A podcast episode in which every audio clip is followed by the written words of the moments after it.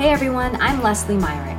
I'm an adventurous, organized, and passionate interior designer on a mission to help you bust out of a boring home. This is the podcast version of my weekly Facebook and Instagram live show, Bust Out of Boring.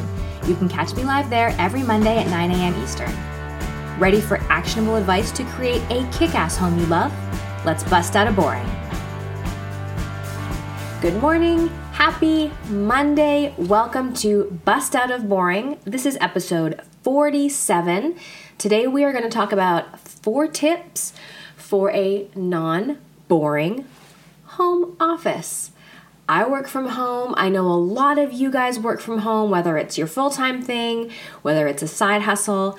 And having a workspace in your home that serves you well, that functions well, that looks awesome is so important to your productivity, to your output, and just kind of your general happiness while you're doing your work.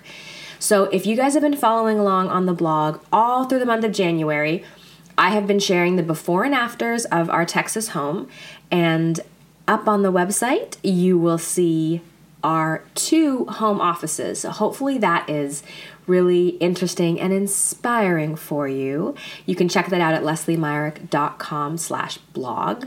And I think it's going to be a lot of fun to get a peek at my old workspace.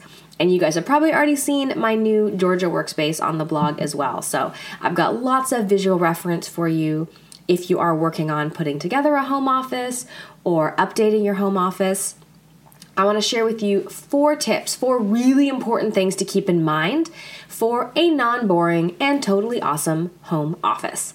Tip number one is invest in good seating. I hate to say it, guys, but the seating is probably going to be kind of ugly and utilitarian. There. I said it. I have used dining chairs as desk chairs, and while that can be a great option, I have found I really like a rolling office chair. I know, I have talked for years about being on team dining chair, but admittedly, I am on a rolling adjustable office chair. I like it. It's nothing to write home about. It is perfectly simple and fine. The important thing is it's comfortable and it supports me physically, but also with the kind of work I'm doing. It's the right fit and feel. So, tip number one invest in good seating. And I hate, hate, hate to say it, but it's probably not to be the coolest looking seating. If you find some amazing office chair, please let me know. I have found some pretty ones before, and ultimately, they're not of the best quality, and they end up giving me back issues because I'm an old lady now. Boom. Okay, tip number two for a non boring home office is good lighting. Let me be clear what I mean. An overhead light is great. You need that big, blasty light for working on certain projects. But if that's all you have in your office, your office is going to feel like crap. Lighting is so much a part of interior design, and you are going to want to mix direct, big, maybe that's not the word, Overhead lighting, the main stuff. You're also going to want task lighting, so that would be a desk lamp or specific lighting for a task you're working on. And you also want ambient lighting, something that just gives a warm, cozy vibe. Here in my office, I've got a big overhead light, which really helps when I'm picking fabrics and colors and working on my big island when I'm working on a project. I've also got desk lamps. I've got a cute little rock salt lamp for a little vibe. My yellow bookshelves behind me have lighting in them that kind of gives a soft ambient glow. You want to layer lighting, and the room is going to feel so much more awesome than if you're just sitting in a room with one bulb overhead casting down on your sweet little noggin.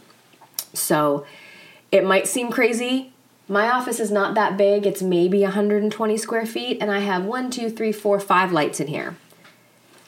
Yeah, think about that when you're shopping for an office. Layer lighting, more is better, and put them on dimmers if you can. Lighting has such a huge impact on how a room looks and feels, and do not overlook it. Plus, lamps are cool and beautiful, and they can really add your personality to your office. Tip number three for a non boring home office make sure you include something pretty to look at.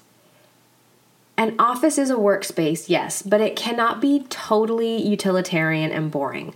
Hang great art, hang an inspirational quote, have a bulletin board where you tack up things that you just think are cool or pretty or inspiring.